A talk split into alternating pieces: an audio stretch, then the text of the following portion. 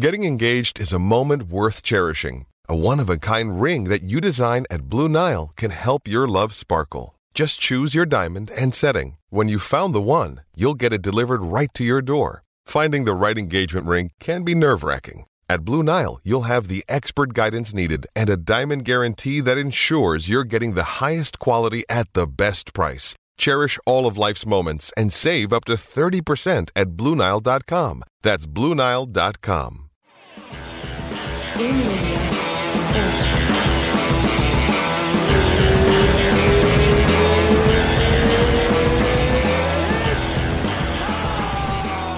we are. How's it going, Coach? Good to see you, my friend. Man, so cool to have you back. I, I looked at Skype. It's been four months that we did that that that that podcast before. So, thanks for coming back, man. Man. Yeah, we're overdue. Yeah, and what a crazy four months it's been, right? There was none of this uh, quarantine, no corona, no anything. Right? That was a whole different world. Yeah. Look, you you're in, in your garage there. I can see it. I can see all the pictures. I, I was just we were just talking about it in office, like how freak out I am just watching like Carlos Condit hitting pads there and Aaron Pico. That's that's crazy, right? It's so awesome. You know, we're having fun, and that was one thing from the quarantine. I mean, the gyms were closed. So, um, fortunately, my wife gave up her parking space in the garage. Thanks, wife. and we converted. yeah, we converted into a little gym, and I have had a ton of memorabilia and gear and everything that's just been boxed up for ten plus years. So it was kind of nice to hang it up, make it a little vibe in here, and and have the fighters come in. And now the gyms are open, but you know on a very limited scale and limited activity. So. Um, the garage has been nice. Awesome. It's been nice. So who who are the, the like the main guys? I, I know Carlos Condit, uh, which is like one of my favorite fighters ever, ever. And uh, Aaron Pico and, and, and Jones. I haven't seen Jones there. I don't know. Jones is not getting ready for a fight either. Uh, so what's going on with these guys? Bellator has, has nothing on the schedule yet, right? Yeah, but I think I think we're going to hear something soon. Hopefully, um, I've Oh, had nice. Patchy Mix.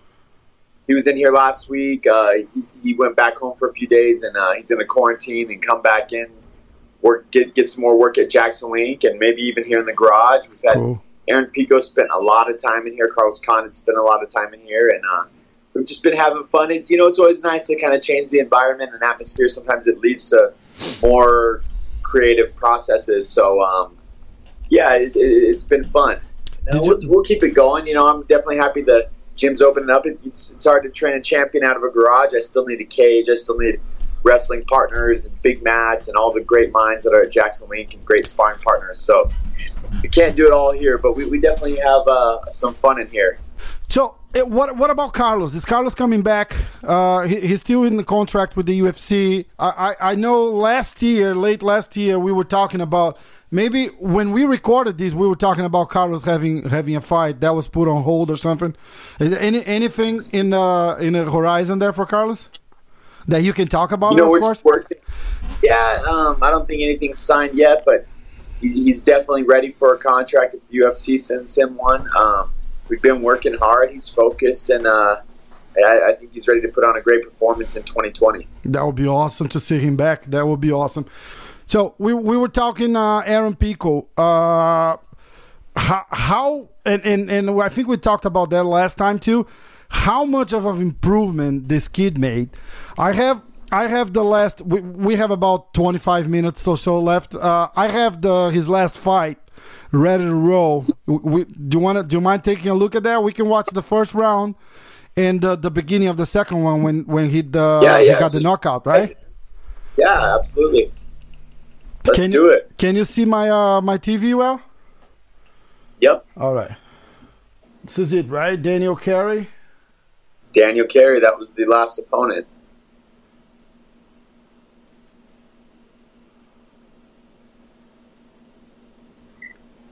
There was a there was a funny fact that uh, I texted you in one of his fights because he was on the prelims card. I was like, "Why is this kid on the prelims card?" And you're like, "No, no, we actually been asking them to slow down." I was like, "Oh, all right, yeah. that makes sense." it doesn't it doesn't change the pressure or the stress of a fight, but you know, let's go in there and get it done and uh and, and make sure we can go out and have a nice little celebration afterwards. He got some But crazy this was a good, attention. This was a good camp, Daniel Carey. We had um, Professor uh, Roberto Tussa Alencar, who, who owns uh, all the Gracie schools here in New Mexico and some in California. He's a he's a brilliant, brilliant professor. Um, Greg Jackson, obviously, and, uh, and you, and myself. yeah. So the fight's rolling, right? Yeah, it's going, man. Daniel Carey was a tough, tough opponent, very strong from Arkansas. Trained a lot in Oklahoma. He had just come off a victory of uh, Bolanos. Um, tough guy, man. Tough guy. We knew he was going to be very tense. Um, you know, and, and here you see Aaron just being patient and, and using his kicks, which is uh, something we hadn't seen in very many fights from Pico, but very strong legs. He is pressuring, a little short on the jab cross right there, but there's constant pressure. Terry attacks, Aaron's pressuring. Terry attacks, Aaron, good defense, right back to his pressure, feinting, pressuring. See, Carey's using a lot of energy right here, and Aaron's just staying patient, staying calm. Yeah. Just short with the overhand, just missing. And one of But the we were things seeing that, right from the get that and one of the things that we talked about on on on Jones' strategy too, right? Like people don't really realize. Oh, beautiful oh. takedown, but the control of the octagon, right? Like he's controlling and just kind of like so important.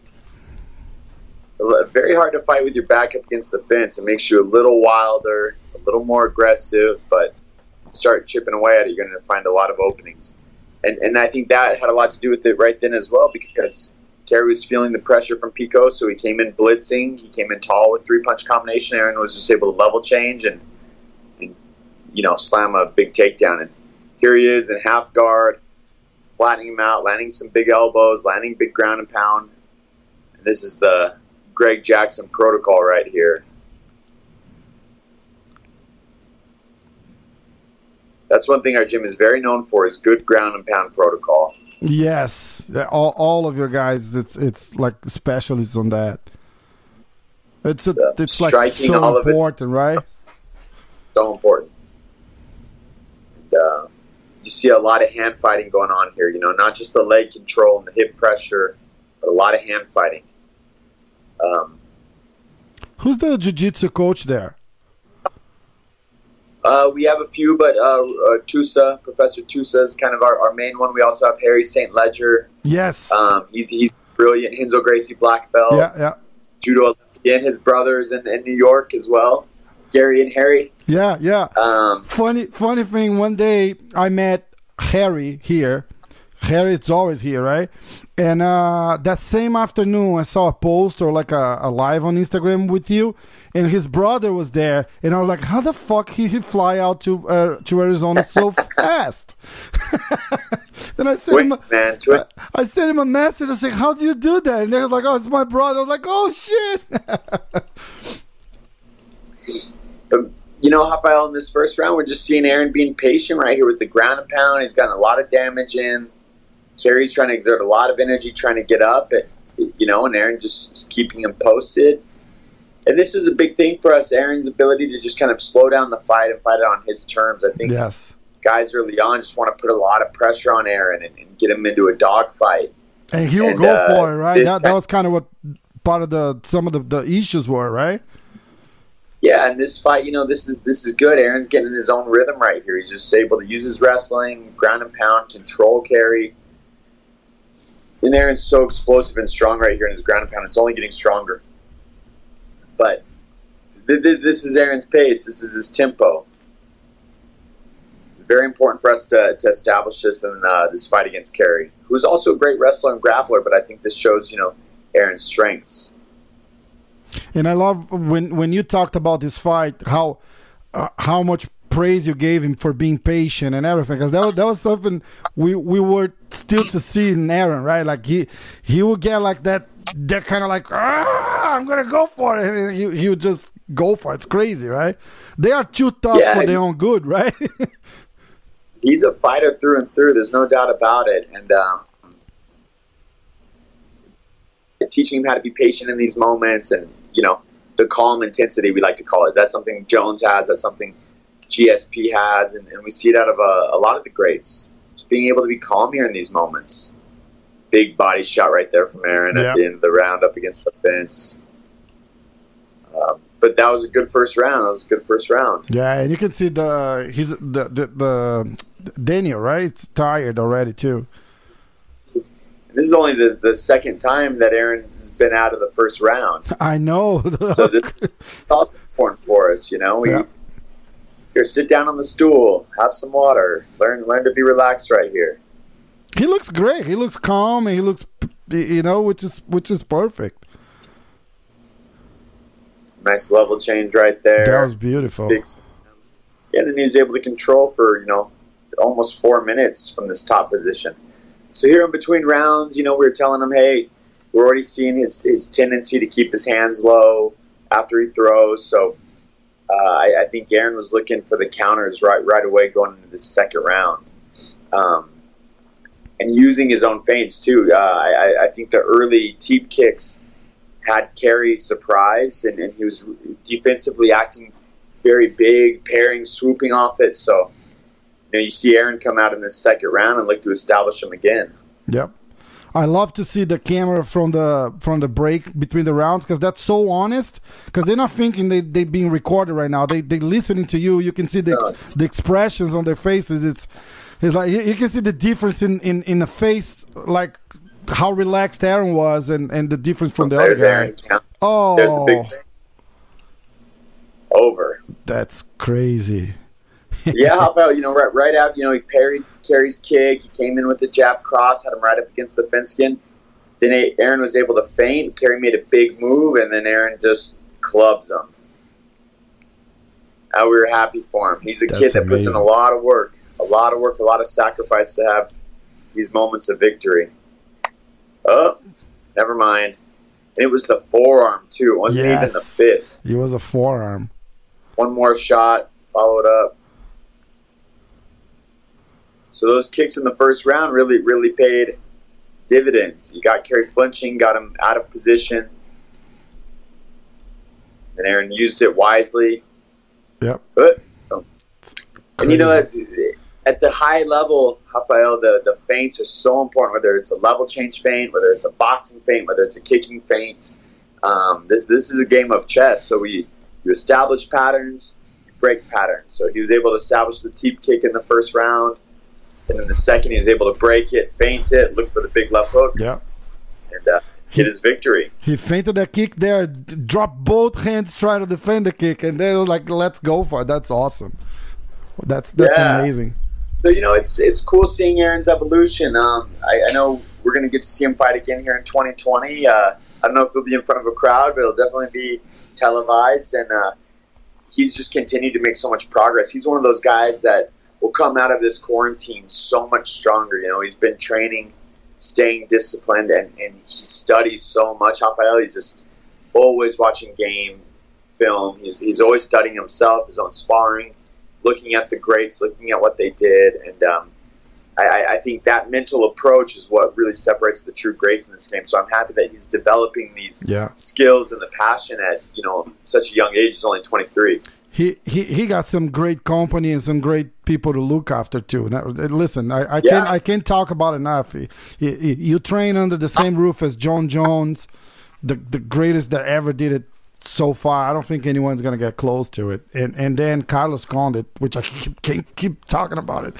It's it's, yeah. it's it's crazy. It's so much to to pull from these guys and learn. Just you can just sit and watch. You know, like if you can sit, if you're lucky enough to sit down and watch Carlos Condit like doing a three round spar where he's fully yeah. relaxed, you know, nothing on his mind, just moving the way he moves.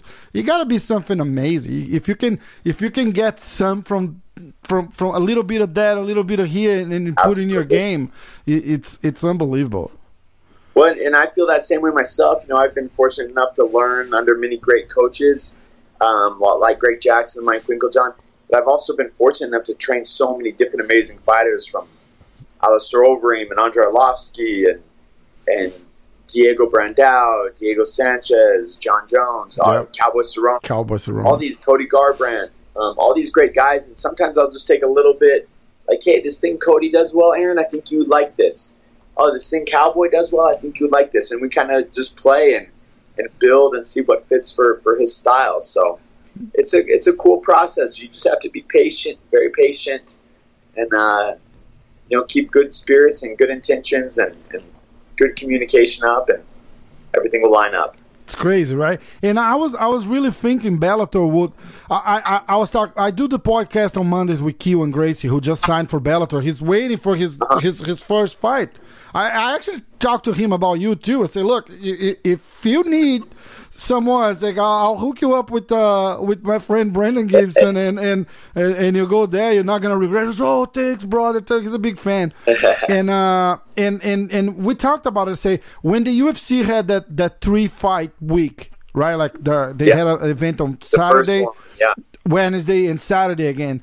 I was like, everybody's gonna sit back, see how that goes, and then they're gonna make a decision. And and I, and I said probably Bellator will come right back, and they didn't. Uh, and I, am surprised. And there's nothing in the air. You probably can can see it coming, like as people start coming back and and, and training, like I said, right? It's like, oh, those guys are calling. It's like, hey, coach, let's hit some meets and stuff like that. Yeah, and we got to stay ready too. You never know when you're going to get that phone call. You know, the UFC's been calling up a lot of fighters um, on short notice. Um, even one like Hannah Cifers the other day, she fought like back to back weekends. Um, so, so, so you never know. You, just got to stay ready and uh, trying to keep these guys sharp and focused and, and, not discouraged that there's not fights going on right now. It's like let's just make the most out of this opportunity, train, improve, get better, and then well, when it does come time for that walk, you're gonna shock the world and get your hand raised. Yeah, make another exactly. highlight. Exactly, Coach. I have I have some questions. Uh, that that I put on, I put on a page Instagram and say hey, send send your questions. Uh, there's a guy saying here he's actually a, a black belt from Rio, Yuri.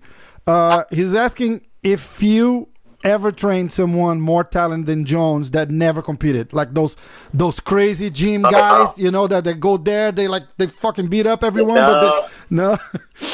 No, there's definitely some tough gym guys, but nobody comes close to the level of, of the champions, the Hall of Famers. I mean, um, there's definitely some tough guys, and there's guys that work day jobs and have their family, and they come in the gym at night, and they'll go hard in competitive rounds with some of the greats. So those guys are amazing, um, and, and, there's a few of them. You know, they just come to the gym. They may be grapplers, they may be wrestlers, they may be strikers. Um, so, so our gym's definitely lucky to have those guys. Not everybody's going to be a champ. Not everybody's going to be a pro fighter, but it definitely takes a big team to, to get people to those levels. Yeah. But as far as talent goes, no, there's, crazy, there's nobody right? as it's good crazy. as Jones. All right. Uh, the next question is: Can you name like can you do like a top five goat list?